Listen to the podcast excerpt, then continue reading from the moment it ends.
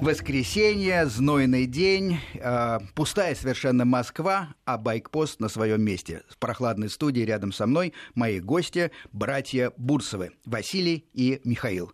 Добрый день, друзья. Добрый день. Добрый день. Вы можете следить по видеотрансляции за этой программой, можете нам звонить и задавать вопросы, как только поймете, о чем идет речь, и если поймете, что вам это интересно. Надеюсь, такое случится. Откладывайте дела, а, берите с собой на берег радиоприемники, не ленитесь звонить, э, участвуйте в программе. Речь идет о мотоциклах. Это действительно э, сегодня прямая тема байкпоста. Мы говорим о спорте, о внедорожном спорте, об увлечении эндуро и как соотносится это увлечение с повседневной жизнью. Как соотносится профессия хирурга, например, и хард-эндуро. Я смотрю на Мишу. Миш, вот когда э, ездите на э, соревнованиях, не думайте о руках. Вы все-таки хирург. Пожалуй, постоянно об этом думаю. Это основная моя задача оставить их в целости и сохранности. Потому что любые малейшие травмы кисти, каждый день об этом вспоминаешь утром, когда моешься на операцию, потому что спирт жжет руки. И ну, достаточно сложно потом участвовать в операциях. Но тем не менее, тем не менее, почти все свободное время братья отдают э, мотоциклам и хард-эндуро. Давайте для наших слушателей немножко поясним, а что такое вообще эндуро, а что такое хард-эндуро. Я не уверен, что все это помнят и понимают. Эндуро – это э, от латинского корня «выносливый». Появились такие соревнования, э, по-моему, годах уже в 60-х. У нас в Советском Союзе была неплохая сборная. А, заключается в том, что на соревнования в том, что э, мотоциклисты едут по пересеченной местности, преодолевают э, участки, которые иногда пешком кажется трудно преодолеть, э, и, естественно, все спецучастки проходятся на время. Потом эти время, э, время сумма э, времен э, суммируется, и, и появляется тогда результат. Это многодневные гонки, соответственно, на мотоциклах, в отличие от кроссовых, стоят фары, световые приборы, но не мигалки, конечно, стоп-сигнал сзади только. И на этих мотоциклах часто уже соревнования заканчиваются в темное время суток. Э, когда-то считалось э, на классическом эндуро, что вот трасса была должна сделана быть так, чтобы, по крайней мере, 20% участников с первого раза в трудные места не въезжал. Это объясняется ну, необходимостью зрелищности, кроме всего прочего, естественно, подогревает азарт участников. Но впоследствии э, выделилась особая категория hard enduro. Вы узнаете влияние, конечно, английского языка. Э, это означает такое э, жесткое эндуро, если хотите. Э, это значит, что э, трассы становятся все, может быть, короче по своей протяженности, но все трудней и все ближе к я бы сказал, порой даже цирковому соревнованию по эквилибристике. Потому ну и что... даже ближе к зрителям, в общем-то. И ближе к зрителям э, Василий совершенно справедливо заметил, потому что одна из действительно больших проблем внедорожного спорта, как автомобильного, так и мотоциклетного, это зрелищность. Поскольку э, все эти аппараты передвигаются быстро, и двухколесные, и четырехколесные, естественно, э, следить за гонкой становится зрителям трудно, и поэтому Э, в этом смысле, наверное, американцы э, шли э, впереди. Они стали придумывать все более компактные трассы, где можно заранее правильно расставить камеры, где можно не использовать дорогостоящие вертолеты, которые будут пролетать сотни километров, как на Дакаре, например. Ну, вот смотреть, как рубятся действительно гладиаторы от ну, двухколесного формат спорта. стадиона, собственно. Формат стадиона. Вот очередная эволюция классического эндура. Вот это эндуро-кросс на стадионе. И одно из, пожалуй, самых зрелищных соревнований а, проходит в Румынии, а, в Карпатских горах, недалеко от городка Сибио, если я не ошибаюсь. И а, проходит оно в июле. Как раз оба брата неоднократно участвовали в этих соревнованиях, и мы поговорим о, об этом хард эндуро, которое называется Red Bull Romaniacs демократичная вещь, с моей точки зрения, захватывающая. И э, в этом году э, участвовал э, Миша, который сидит напротив меня. Соответственно, я даже залез на официальный э, сайт э, Red Bull Romaniacs и посмотрел. Да, действительно, есть категория бронза. Э, в этой бронзе стартовал некий Михаил Бурцев э, из команды Cannibal Racing э, из России, номер 313. И, надо сказать, он благополучно преодолел все препятствия.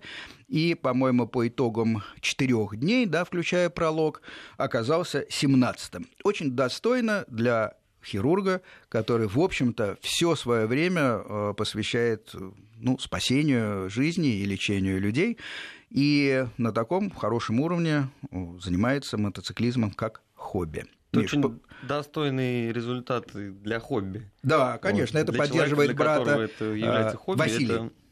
Очень достойный да. результат. Так что, Миш, поздравляем, пользуясь случаем, действительно, это все здорово. И хотелось бы э, поближе познакомиться с э, вашим видением внутри этой гонки. Вот хорошо, э, во-первых, расскажите мне оба брата, почему почему все-таки э, Румыния? Есть ведь э, и в нашей стране кое-какие соревнования, есть и за рубежом. А, есть в Австрии, например, э, э, Эрсбек Родео, да, где, где фантастически тоже интересная штука. Многие, кстати говоря, любители внедорожной езды ездят на пляжную гонку во Францию зимой, вне сезона, так сказать, э, это в, на севере Франции, Летуке, да, да, где просто после старта пятикилометровая прямая по, по плотному, а иногда не очень плотному песку, и потом поворот практически на 180 градусов. Совершенно Фантастическое безумный, зрелище. Безумный старт, там 500 или полторы тысячи да, гонщиков. Василий, только, пожалуйста, говорите в микрофон, потому что вот так вот будет лучше. Да, безумный старт. Ну вот почему, почему ваша душа все таки не, не, не, не во Франции, почему не в Австрии, а почему вы э, тратили и продолжаете тратить и время, и деньги именно на эту гонку в Румынии? Василий, пожалуйста. Ну, потому что вообще Red Bull Romaniacs, наверное, это заветная мечта для любого индуриста, кто как бы вышел за рамки уже катания вокруг дачи или просто каких-то путешествий. Ну, то есть это, я считаю, наверное, топ-3 э, мировых мероприятий в области эндуро. Ну, во-первых, масштаб мероприятия просто колоссальный, уровень организации красота Карпатских гор, ну и вообще все то, что ты за пять дней успеваешь испытывать, это сложно с чем-то сравнить. Вот. Ну и плюс это как достижение, когда ты хочешь расти как спортсмен, даже в рамках своего хобби. А, все равно, конечно, сделать Романиакс это очень серьезно. А ну, сделать роман, это значит стартовать и все-таки финишировать. Да, да. Там это... дают медали за то, что ты финишировал. Я чувствую, Миша с интересом. Для кого-то это... Главный участник наблюдает за нашим диалогом с Василием. Миш, а, я когда-то в детстве посмотрел со своим старшим братом видео про эту гонку, и для меня уже тогда это стало некой мечтой и целью. Сначала казалось, что это что-то недостижимое, но потом, когда мы начали уже принимать участие в российских гонках и поняли, что как-то можно быстро ехать. И по счастливой случайности меня я учил человека, который тоже захотел принять э, участие в этой гонке. И вместе с ним нам удалось это сделать три года назад вместе с старшим братом. И мы удачно финишировали, и он финишировал, и так продолжается это уже третий год подряд. И все пока доезжают до финиша и забирают медальку, на которой написано «финишер». Здорово, но вот все-таки из чего состоит, собственно, гонка? Я открыл сайт и увидел, что там есть четыре целых категории участников. Золото, серебро, бронза и, так сказать, металл, iron, он называется. Ну, наверное, сталь или что-то в этом роде, так можно перевести. Ну, на этапе регистрации вам присылают такое сообщение по имейлу о том, что вам важно правильно выбрать класс. И характеризуют каждый из этих классов, и желательно сделать правильный выбор, потому что выборов легкий для себя класс это просто будет увлекательное катание по красивой местности. Выборов класс посложнее, это может превратиться в сущий ад, который на удовольствие мало будет похож, и станет ясно, что реальный уровень которые люди могут показывать в этой дисциплине, он куда выше, чем ты можешь это делать сам. Ну вот любопытно, а с чего начинает вот с белого листа? Там нет никаких ведь отборочных э, соревнований и условий, да? Нет, любой ну, человек из любой взнос. части света может по интернету списаться с, э, с этим сайтом и заявиться на участие, да? Верно. А, есть какие-то ограничения все-таки, чтобы не было катастрофических ошибок? Ну вот, например, э, я представляю себя, что, может быть, появится самонадеянный человек, который заявит себя в золото, например. А так уже было. Было, да. Как это происходит? Чем, кстати, взнос какой? По-моему, полторы тысячи евро. Полторы тысячи евро. Ну, по сравнению, конечно, деньги, конечно, на дороге не валяются, так мягко говоря, но по сравнению, допустим, с большими э, гонками типа Дакар и даже Шелкового пути, ну, да, недавно наверное, прошедшего, это... наверное, это, это, так сказать, ну, относительно демократично. Туда, правда, еще надо добраться. Ну, небольшая в целом проблема. То есть сейчас, конечно, с учетом Украины стало чуть посложнее, но, в общем-то... За два с половиной дня это реально. То есть э, обычно у участников есть какой-то автобусик, да, да. Э, цельнометаллический, куда грузится спортивный мотоцикл, куда грузится инвентарь весь, и, соответственно, с бутербродами, группой поддержки, по крайней мере, с механиком. С механиком обязательно, с водителем, желательно с группой поддержки, потому что одним там все таки тяжеловато ну во вот всех отношениях. все таки за 2-3 дня можно доехать. Хорошо. Но вот опять же, а, заявился человек неправильно. Как-то я немножко не услышал а, варианта, что с ним происходит. Он, оказывается, уже, э, наверное, в первые же 20 минут чувствовать себя в толпе монстров, э, которым он не может соответствовать. Каждый, там какие встречаются препятствия, скажем так. Вот если брать уровень золота. Сначала первый день пролог, да? Пролог, мне кажется, это некое короткое такое шоу, скорее для, для зрителей, для зрителей ознакомиться для города, да. Да, так сказать, с участниками. Это в самом городке Сибиу да, происходит блокируется целиком главная улица, задействуется стена Кремля, и они каждый год строят немыслимые препятствия, которые сложно себе в реальной жизни где-то увидеть или представить. Каждый год они разные, и каждый раз ты приезжаешь, смотришь на них и не понимаешь, как сейчас мы все это поедем все вместе. А не дай бог, если еще начинается дождь, то ситуация кардинально меняется. У ну что, что может быть в качестве препятствия? Просто чтобы наши зрители, слушатели могли понять. Э, ну, то, что Бревна. мы встретили в первом году, это надпись города Сибиу, которая была выложена огромными бревнами. Соответственно, между бревнами мотоцикл не помещается, и нужно проявить реальные навыки для того, чтобы там это преодолеть, или просто физическую силу применить и мотоцикл на руках э, перенести. В прошлом году пошел дождь, и казалось, что препятствия были несложные, но все бревна, ну, бревна, скользкие? бревна там внушительного размера. Мы таких э, здесь на соревнованиях не видим. То есть они там высотой по руль иногда. Ой-ой-ой. Ну, то есть до метра, действительно. Там бывает кругляк, на который вообще страшно смотреть. То, то, то есть по, по, по тактике, так сказать, проезда совершенно недостаточно э, прибавить газу, поднять переднее колесо, э, и, и, очень, и все пройдет. И как проезжать такие препятствия? Ну, нужно обладать реальной техникой, и тогда в целом это реально. Важно еще выбрать правильную резину. Это большое такое важное очень замечание, потому что у меня был опыт езды на неправильной резине. Конечно, э, просто я 13 минут нес мотоцикл по этому что по, по условиям не возбраняется, да? Нет. Это, можно как угодно э, добираться, проходить эту трассу, помогать себе руками, ногами, чем да, там, угодно. Там даже организаторы предоставляют возможность ее не проходить как бы тебе добавляют какую-то ну, пенализацию ну, по времени, но ты можешь, в принципе, в прологе не участвовать. Ага. Ну, вот, ты потому что есть ну, бывало очень много таких ситуаций, когда люди, в общем-то, в первый день, они даже не выезжали как бы в лес и в горы, получали такие травмы на вот этом прологе, что для них все заканчивалось моментально. Ну, понятно, это, это никому не интересно, да. поэтому есть такая возможность э, обойти препятствия, получить штрафное время, ну, по крайней мере, так сказать, да. сохранить есть... Э, здоровье. Ну, в этом году как выглядел пролог, какие препятствия были? Ну, выглядел он не так страшно, как все остальные мир, э, годы. Э, ну, я выбрал тактику никуда не торопиться. Там было несколько препятствий достаточно неприятных, допустим, мусорные контейнеры, которые были заполнены водой, и в них плавали бревна. И когда мы смотрели... Мусорный контейнер, который на машинах обычно возят, да? обычно. Так. Э, когда мы смотрели на это вечером, бревна там плавали, и глубина была внушительная, но к утру они разбухли, и в целом это стало не такое сложное препятствие.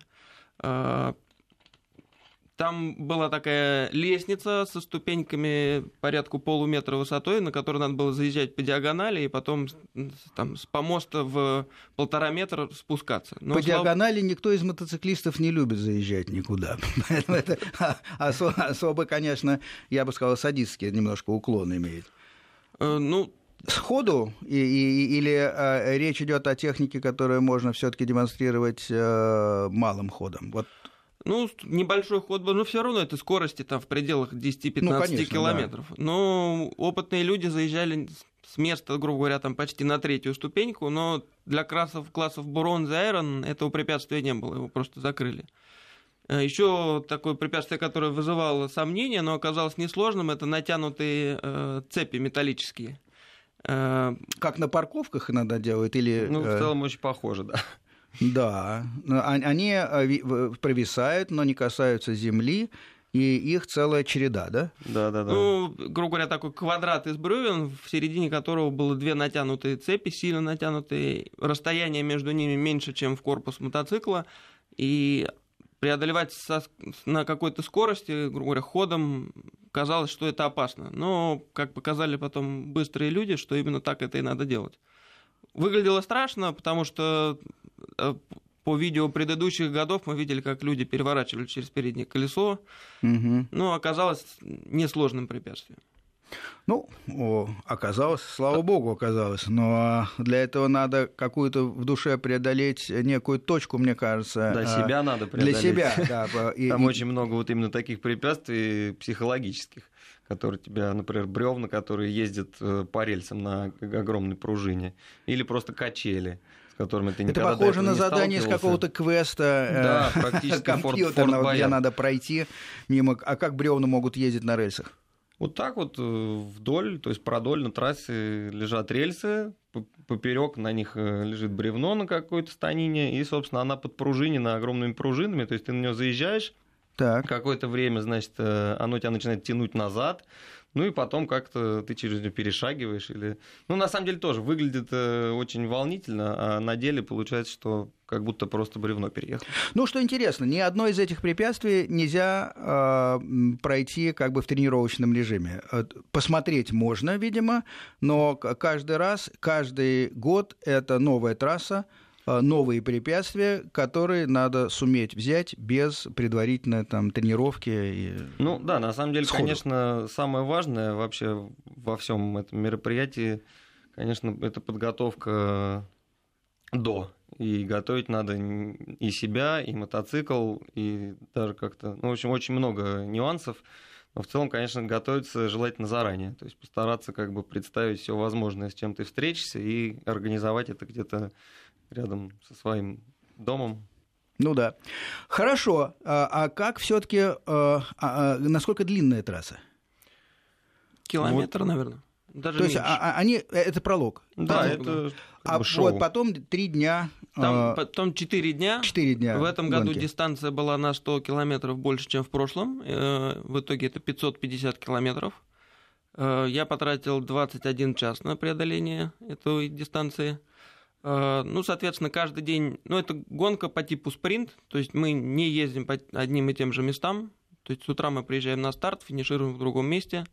Э, в середине э, оффроуд дня у нас есть пит-стоп на 20 минут, ну, так называемый сервис-поинт. Короткий 20, отдых. 20 минут, да, где можно попить, съесть что-то калорийное. А механик может, механик может что-то подлатать. Поправить мотоцикл, да. Э, до заправки. Соответственно, по пути у нас есть э, все время тебя контролируют. То есть на 5-10 километров обязательно ты кого-то встретишь из организаторов, то есть это будут или медики, или заправка, или чекпоинт, где тебе прикладывают датчик к мотоциклу и отмечают, что ты его проехал. И в этом году появилось приложение, и можно следить в реальном времени за тем, как твой гонщик едет, докуда он доехал, успевает ли он э, за э, определенное время доехать э, день. Да, причем надо отдать должное, работает э, поразительно четко. Это общая тенденция. Сейчас на ралли-рейдах тоже э, вводятся такие приложения для Android и для других систем. И действительно можно наблюдать за стайкой, скажем так, неких маркированных точек, которые э, проходят э, какую-то дистанцию. Если есть еще элементы навигации, ну, чего как раз в, в Hard Enduro, наверное, нет совсем, там точно помечена трасса. Но любопытно смотреть, как иногда э, эти точки э, на ралли-рейдах куда-то уходит, потом сбивается в кучки, потом ищет вместе дорогу и так далее. А здесь, э, наверное, задача э, стоит просто э, пройти маркированную трассу, которая ограничена, наверное, какими-то видимыми ленточками, нет? Немножко не так. Навигация присутствует обязательно. А. Есть GPS, ты его с утра в 5 утра получаешь на точке выдачи. Ты обязательно должен его ждать в конце дня, потому что местные люди точно знают, как можно срезать, да. Ну, конечно. Э, поэтому там Соблазн есть велик. 50 метров, которые ты имеешь право отлучиться от э, маршрута. Да.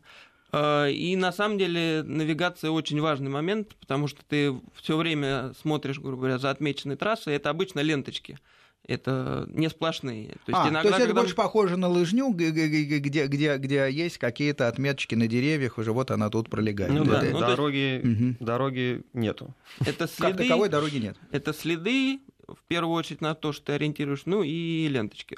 Проблема, когда ты выезжаешь куда-то на плато, потому что в этот раз, допустим, был туман, и видимость, ну, там, 15 метров. Ты видишь... Бывает даже 3 э, метра видимость. То есть да. и Часто бывает, что эти ленточки, эти ленточки вешают на какие-то травинки или кустики, кто-то по кустику кто проехал, на кустике. никакой ленточки нету. И в ситуации, если это в лесу, то они часто применяют такой трюк, что дорога-то идет прямо, тебе кажется, что тебе туда, а на самом деле поворот ты уже пропустил. И ты видишь другие ленточки, обозначающие о том, что ты едешь не туда, но ты уже потерял время, тебе надо развернуться. развернуться.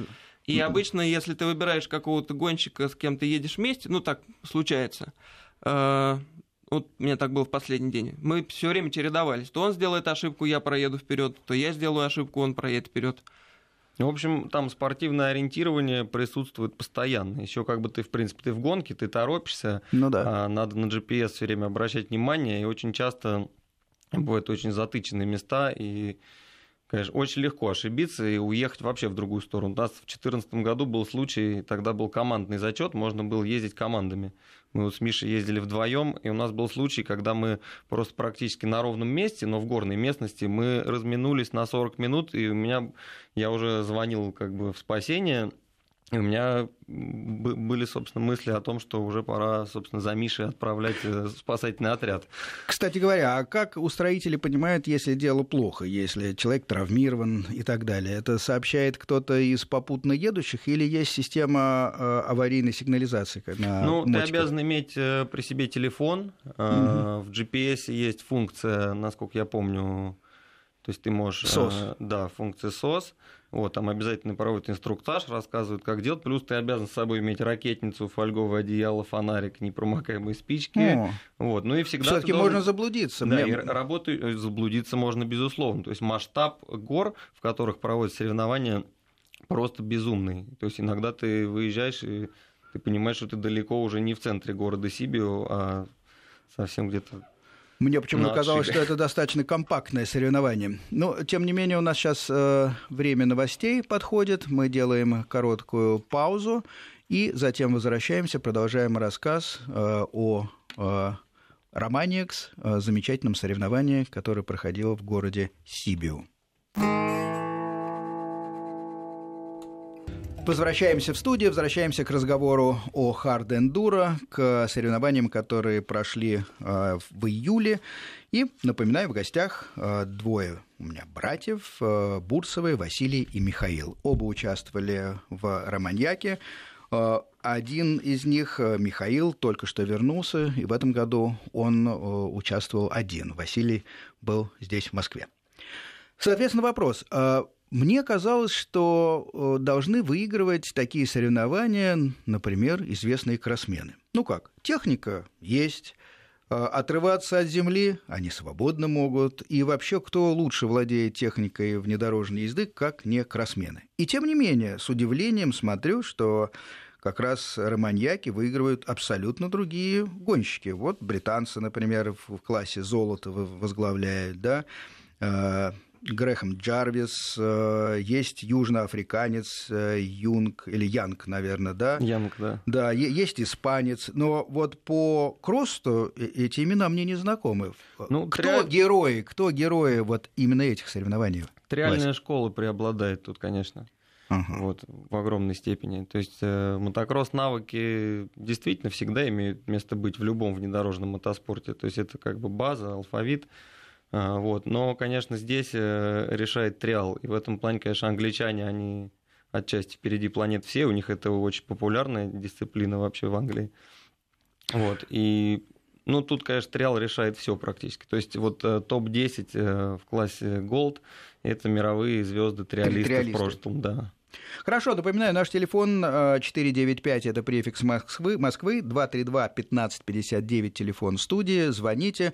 Э, я предпочитаю отвечать именно на звонки, а не на э, смс-сообщения и прочие электронные вещи. Мне интересно слушать голос, мне интересно слышать собеседника. Поэтому, пожалуйста, 232-1559, любые вопросы по хардендуру, любые вопросы по внедорожной езде нашим гостям. А я тем временем тогда э, задам свой вопрос. Например, как вы тогда тренируетесь, имея в виду такие соревнования? Хорошо. А, в общем, в каком возрасте вы пришли э, в спорт э, мотоциклетный? Ну, мне кажется, в 16. Да, как, как, в общем, большинство условно мальчишек, которые да. вырастают, которые хотят на чем-то ездить и, и э, покупают мотоцикл. И тем не менее добились хороших результатов. Андрей у нас на связи. Слушаем. Андрей. Да, добрый день. Добрый день. Я откуда, бы хотел поздравить откуда вы? Э, Михаила и Василия с тем, что они ездили на Red Bull Romanix и достигли таких серьезных и весомых результатов. И хотел бы задать несколько вопросов по поводу двухтактных мотоциклов, четырехтактных, и какие они именно предпочитают. И э, именно э, Василию у меня один вопрос адресован, то, что я не, не, не могу ему дозвониться, это сколько пива брать и когда его ждать. Слушайте, мы говорим о мотоцикле. Понятно, что жарко. Понятно, что многие слушают на берегу реки. Наверное, есть среди, среди слушателей знакомый Василий. Берите больше пива, Василий приедет ценный, целый, э, я, я отвечаю за него. А насчет двухтактных мотоциклов, э, в чем суть-то вопроса? А? Какие предпочитают и те, кто занимается хард эндуро и просто эндуро? А, понятно, спасибо. Вот, вот это уже по делу. Значит, действительно, э, тут уж я поясню нашим слушателям, есть э, как бы борьба э, двух разных, так сказать, принципов в мотоциклетном спорте. Четырехтактные и двухтактные. Э, одни резче, э, но, но, но, как правило, дают больше дыма, поэтому экологи на них сейчас наступают вовсю, зеленые бушуют, и, и постепенно э, начинают главенствовать четырехтактные, более чистые мотоциклы, а в перспективе, наверное, мы все пересядем лет через там, 15 на электрические мотоциклы. И все же, Василий и, или Михаил, пожалуйста, что вам ну, кажется ну, более пос... перспективным? Вы на чем, собственно, ездите? Я езжу на двухтактном 300-кубовом мотоцикле. Так. Э, на мой взгляд, в этой дисциплине точно двухтактники выигрывают, потому что особенно большекубатурные. Ну, если мы посмотрим на, в принципе, большую часть э, участников класса Gold, у них у всех двухтактные 300. Этот удивительный мотор обладает очень большой тягой на низах. Что, что вообще не важно. двухтактным мотоциклам, но они добиваются да. этого за счет э, Старая кроссовая школа привыкла к тому, что двухтактник не едет, не едет, не едет, да. пока не раскроется до определенных оборотов, практически до визга, а там он выстреливает. Вот это вот классическое представление о двухтактном э, мотоцикле, э, дымящем, сизом, но очень азартным. Современные двухтактники работают, конечно, по-другому, mm. их удается настроить так, что они могут, видимо, и на малых оборотах хорошо тянуть, что очень полезно на небольшой скорости и, и э, техничных, наверное, трассах, да? На самом деле важно просто понимать, для, о каком классе мы говорим. Если мы говорим о классах Silver и Gold, где очень важно мед, уметь ездить медленно и в триальном режиме, когда долгие подъемы очень крутые, где надо в горку стартовать с места. Важно, чтобы была тяга и чтобы мотоцикл был легкий. Четырехтактные мотоциклы, они тяжелее, они не могут ездить так медленно, на них сложнее стартовать с места. А, и... Но в классах, грубо говоря, попроще, типа бронз айрон, спокойно можно проехать на четырехтактном мотоцикле, может быть, даже это будет приятней. Василий, добавление? Да, в принципе, я совсем согласен. То есть, как бы это бесконечный вообще спор у многих и кроссменов в основном о том, что ну, что же все-таки лучше. Ну вот в кроссе сейчас, конечно, четырехтактные мотоциклы полностью вытеснили двухтактники, но там и специфика другая. То есть, опять же, еще очередное доказательство того, что это все-таки абсолютно разные дисциплины. Конечно, два такта в горной местности преобладают, плюс он сам по себе принцип работы, конструкция, она ну, радикально не изменилась, и поэтому он очень надежный и очень отказоустойчивый. Да и простой он, в, в да, и простой понятно. То есть его можно, например, утопить, и у тебя будет шанс поехать дальше. Чего не скажешь как бы про четырехтактный мотоцикл, где тебе есть еще э, один слушатель, Дю, Дюша, по-моему, да? Э, да, до, до, добрый день, кто вы, откуда? Алло, добрый день. Да. А, меня зовут Дюша. А, я вот хотел, у меня есть такой вопрос. Я хотел поинтересоваться, а есть ли возможность а, позаниматься где-то с ребятами, которые принимают участие в Red Bull Romania? Окей, да, спасибо. Посмотреть. Вопрос понятен. Вопрос на самом деле намного шире мы можем поставить. Хорошо, современный мотоцикл стоит порядка 600 тысяч рублей, да, на котором можно выступать. Плюс еще его надо немножко довести до ума э, и так далее. Понятно, что это дорогое хобби. Скажем так, э, может, может ли так э, поставлено дело, когда хобби позволяет хотя бы окупить себя? То есть, есть ли э, какой-то контингент людей, которых вы можете учить, соответственно, и таким образом немножко помогать своему же хобби? Ну, то есть, если, это, если вокруг этого строить какой-то бизнес, а он, в принципе, как таковой существует, то есть есть в Москве, и не только в Москве, есть несколько школ внедорожной езды, которые, в принципе, готовят э, к эндуро-соревнованиям или просто учат тебя ездить вокруг дачи уверенно. Собственно, мы в свое время тоже с такой школы и начали. То есть у нас наша история поездок в Румынию началась с того, что мы организовали школу, у нас появились э, собственно, люди, которые нас э, поддерживали во всех вопросах и помогали с поездкой, и даже некие спонсоры появились. Но вообще глобально, э, чтобы окупить э, поездки на такие мероприятия, надо быть минимум, ну, надо быть профессионалом и заниматься этим с утра до вечера. То есть это должна быть твоя профессия, тогда ты можешь иметь там спонсоров, которые могут позволять это окупить, что-то зарабатывать. Но вообще, конечно, это скорее затратное хобби. То есть можно как-то себя, можно найти какую-то поддержку, опять же говорю, каких-то спонсоров, но окупать это сложно. Ну вот если, например, взять э, все классы, золото, серебро, там бронзу э, и, и, и четвертый это класс, металл, скажем, э, как вам кажется, вот какой процент людей э, на этом зарабатывает? Наверное, заводские гонщики. Сколько их э, Я на думаю, что меньше, меньше пяти. Меньше пяти. Ну, все ну, остальные... мне кажется, человек 15, наверное, все остальные... заводских гонщиков это люди, которые имеют какую-то свою профессию, да. зарабатывают деньги или бизнесом, и, или еще как-то, и в качестве хобби тратят, тратят и тратят деньги на мотоцикл. Интересно и поучительно. А, скажите, пожалуйста, а вот если а, отвлечься от внедорожной езды, вы на мотоцикле ездите вообще по дорогам общего пользования? Это классический вопрос а, программы «Байкпост». Я всех своих гостей всегда спрашиваю. Редко. Редко. Да. Я, вот я лично боюсь. Э, это Василий отвечает, Миша. Я не езжу по городу, потому что, видя тех пациентов, которые приходят с мототравмой, честно говоря, желание абсолютно отпадает. Понятно. Значит, э, присутствует очень глубокая вера, что безопасно ездить по дорогам общего пользования у почти нас. невозможно. У нас, мне кажется, что невозможно. Mm. Мало что зависит от тебя. Даже если ты очень опытный водитель, кто-то просто банально может тебя сбить на светофоре, и ты ничем не защищен, кроме собственной формы. Таким образом, с вашей точки зрения, риск травматизма значительно выше на дорогах общего пользования, чем, скажем, на даже соревновательных трассах э, в Румынии, куда вы ездите. Я ну, правильно да, понимаю? Деревья и камни не бегают, и не ездят, не подрезают, не тормозят, поэтому там все больше, в общем-то, зависит от тебя и твоих навыков. Хорошо, э, понятно мне, хотя для меня это спорный ответ. Э, тем не менее, а как вы ездите на машине? Вот есть такое понятие, недавно ввезли, ввели в э, правилах э, Опасная ПДД. езда. Опасная езда. Помните, как? Недостаточно наседание сзади, допустим, игра в шашечки. Ну, то, что мы видим часто очень на То, что мы видим часто. Вот стороны. вы, друзья, этим занимаетесь? Ой, нет, как раз на самом деле в этом плане мотоспорт очень помогает себя дисциплинировать, потому что, как правило, тебе после тренировки не хочется ничего, кроме как э, спокойно, академично, соблюдая все правила, доехать до дома, отдохнуть. Ох, Василий, верится с трудом. Ну, может Не, быть. ну, конечно, газ открыть хочется. Иногда и машины нам нравятся спортивные. Миша?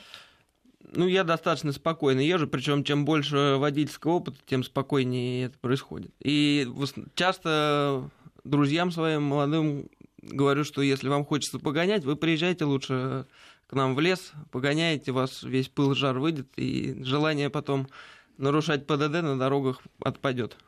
Окей, а, не знаю, хватит ли у нас времени до а, коротких а, новостей, но еще один вопрос. Вот есть такое понятие, очень спорное, в езде по городу, по дорогам общего пользования, когда в междуряде идут машины. Вот вам кажется, это или можно мотоцикл. делать или нет? Да, между Мо... двумя машинами едет мотоцикл. Но сейчас мы делаем, видимо, короткую паузу и возвращаемся потом в студию. А, Сергей Фонтон у микрофона. Мои гости Василий и Михаил Бурцевы, два брата. Говорим о хард-эндуро. А, у нас на связи девушка Ксения, по-моему, зовут. Ксения, добрый день, слушаем вас. Откуда вы? Здравствуйте, я из Москвы. Подскажите, пожалуйста, а женщины могут участвовать в этих соревнованиях? Спасибо, чудный вопрос. Действительно, э, на этих тяжелых трассах э, мелькают ли феи? Да, да, мелькают. И они похожи на девушек? И они, женщин, мало того, что они похожи на девушек, они еще и порой мелькают э, мимо тебя. Хо-хо. Когда в этом ты в предобморочном состоянии находишься, они порой машут тебе ручкой и говорят, ну, все классно, я было... поехала дальше. Что это значит? Они обладают более высокой техникой езды, ведь физически вряд ли они сильнее мужчин. Это на самом деле, там есть несколько девушек заводских, гонщиц КТМ европейских. Вот, они, конечно, за гранью добра и зла вообще выступают. Хорошо едут, да? Да, очень. А вам не обидно бывает? Вот есть такое почему-то в мотоциклизме, особенно предубеждение к женщинам. У меня как-то были в гостях не помню, какие-то девушки милые, они организовали свой клуб мотоциклетный, ну и ездят, я не знаю, едят сосиски, ну, как любой мотоциклетный клуб, ничего со спортом общего не имели. И вдруг какие-то жуткие совершенно кабаны позвонили, иначе я даже не могу назвать, откуда-то из Сибири, стали говорить, что девушкам нет места на мотоциклах, э, что они вообще никуда не годятся, и, и, и дело это мужское. Можем, я решительно тогда возразить. восстал. И даже привел пример несколько девушек, которые наверняка заткнули бы их за пояс на обычной Есть дороге. Такие примеры, да, но видите, оказывается, и на, и вне дороги, на тяжелых э, трассах с искусственными препятствиями есть дамы, которые удивительно хорошо выступают. Приятно, здорово, поддерживаем их. Еще одна дама, по-моему, у нас на связи, да? Алло. Мария, да. Э, добрый да, день. Э, откуда вы? А, я из Москвы. Очень приятно. Какой у вас вопрос гостям? Вопрос у меня очень интересный. Вы знаете, в городах, где проходили соревнования эндуро и хард-эндуро, очень резко повысилась рождаемость. Василий Михайлович, с чем это связано? Слушайте, ну, я думаю, э, связано это с обаянием э, эндуристов, наверное. Что? И, и, и, во-первых. И, во-вторых, мне кажется, э, люди приходили смотреть и заражались здоровым образом жизни. Безусловно. Гости, что вы скажете? Это мои догадки. У вас есть какие-то более... Подозреваю, что быть... связано с... Э, с чем? С употреблением пива индуристами, возможно. Ну, понятно. Но тут, может быть, как раз можем поспорить. Это может и мешать, возможно. Э, так сказать, повышению рождаемости. Не, ну вообще Окей. индуристы очень э, разносторонние обычно люди. То есть вообще аудитория на самом деле очень интересная. Как правило, Кто очень... приходит смотреть? Вот что любопытно. Я на соревнованиях часто видел детей, безусловно, подростков. И, и, и это было, с моей точки зрения, здорово, потому что, э, ну, образно говоря, иначе бы они слонялись где-нибудь, наверное, Тут они посмотрели, у них есть какая-то мечта, э, Наверное, не у всех э, сложится так, чтобы эту мечту реализовать, но, по крайней мере, они понимают, что верх мечты – это не езда с едва приподнятым там передним колесом э, по двору. А, а на самом деле есть действительно спорт, и в нем э, можно получать куда больше удовольствия и реализовывать свои все замыслы, фантазии куда более, так сказать, грамотно. Кстати, вот по поводу девушек еще я хочу заметить, что тут можно сильно возразить. То есть в эндуро вообще очень много девушек. Для меня для самого загадка, что их так в этом спорте интересует. Но вот я знаю много школ в Москве, и в нашу школу в том числе ходит безумное количество девушек заниматься. Ну, на мой взгляд, просто эндуро это, в принципе, можно представить как путешествие по, по внедорожной местности. На мой взгляд, это один из э, ну, одна из причин, что девушки этим интересуются. То есть это возможность тотального фрирайда. Там, ну, Обладая да. этими навыками, в нашей стране можно посмотреть, можно из недельной поездки куда-нибудь э, ты можешь за эту поездку, имея эндуро мотоцикл и определенные навыки, увидеть в 10 или в 20 раз больше всего и попасть туда, куда ты не попадешь никогда Красивые пешком. ландшафты, прекрасные Без... виды, да, э, хороший отдых на самом деле Безусловно. дня. Это как трекинг, только куда более интересный, потому что э, интересно, когда ты передвигаешься, не то, что ты идешь э, с палочками, с рюкзачком, но и ты всегда можешь заглушить мотор, насладиться пением птиц, посмотреть на вид, послушать э, шум ветра в ушах, и потом с таким же удовольствием поехать вниз э, по крутым склонам, и в любой момент ты будешь счастлив. Отлично. Но я все-таки с э, упорством э, ведущего программы Байкпост э, все-таки хочу от вас получить ответ по поводу вашего ощущения на дороге общего пользования. Вот вы едете в машине, и э, сейчас Э, разгораются большие споры относительно езды в междуряде, так называемом междуряде, мотоциклистов. Вот вам мотоциклы, которые едут в потоке, ну, лавируя между машинами, пере, немножко перестраиваясь то в правую часть левого ряда, то в левую часть правого, постоянно пересекая вот эту вот прерывистую э, линию, они вам мешают, они вам раздражают, э, вас раздражают. Считаете ли вы это действительно опасной ездой? Ну, страшно не увидеть, потому что, будучи само, э, мотоциклистом, сбить мотоциклиста, конечно, не хотелось не, бы, не хотелось бы говоря, вообще. Да.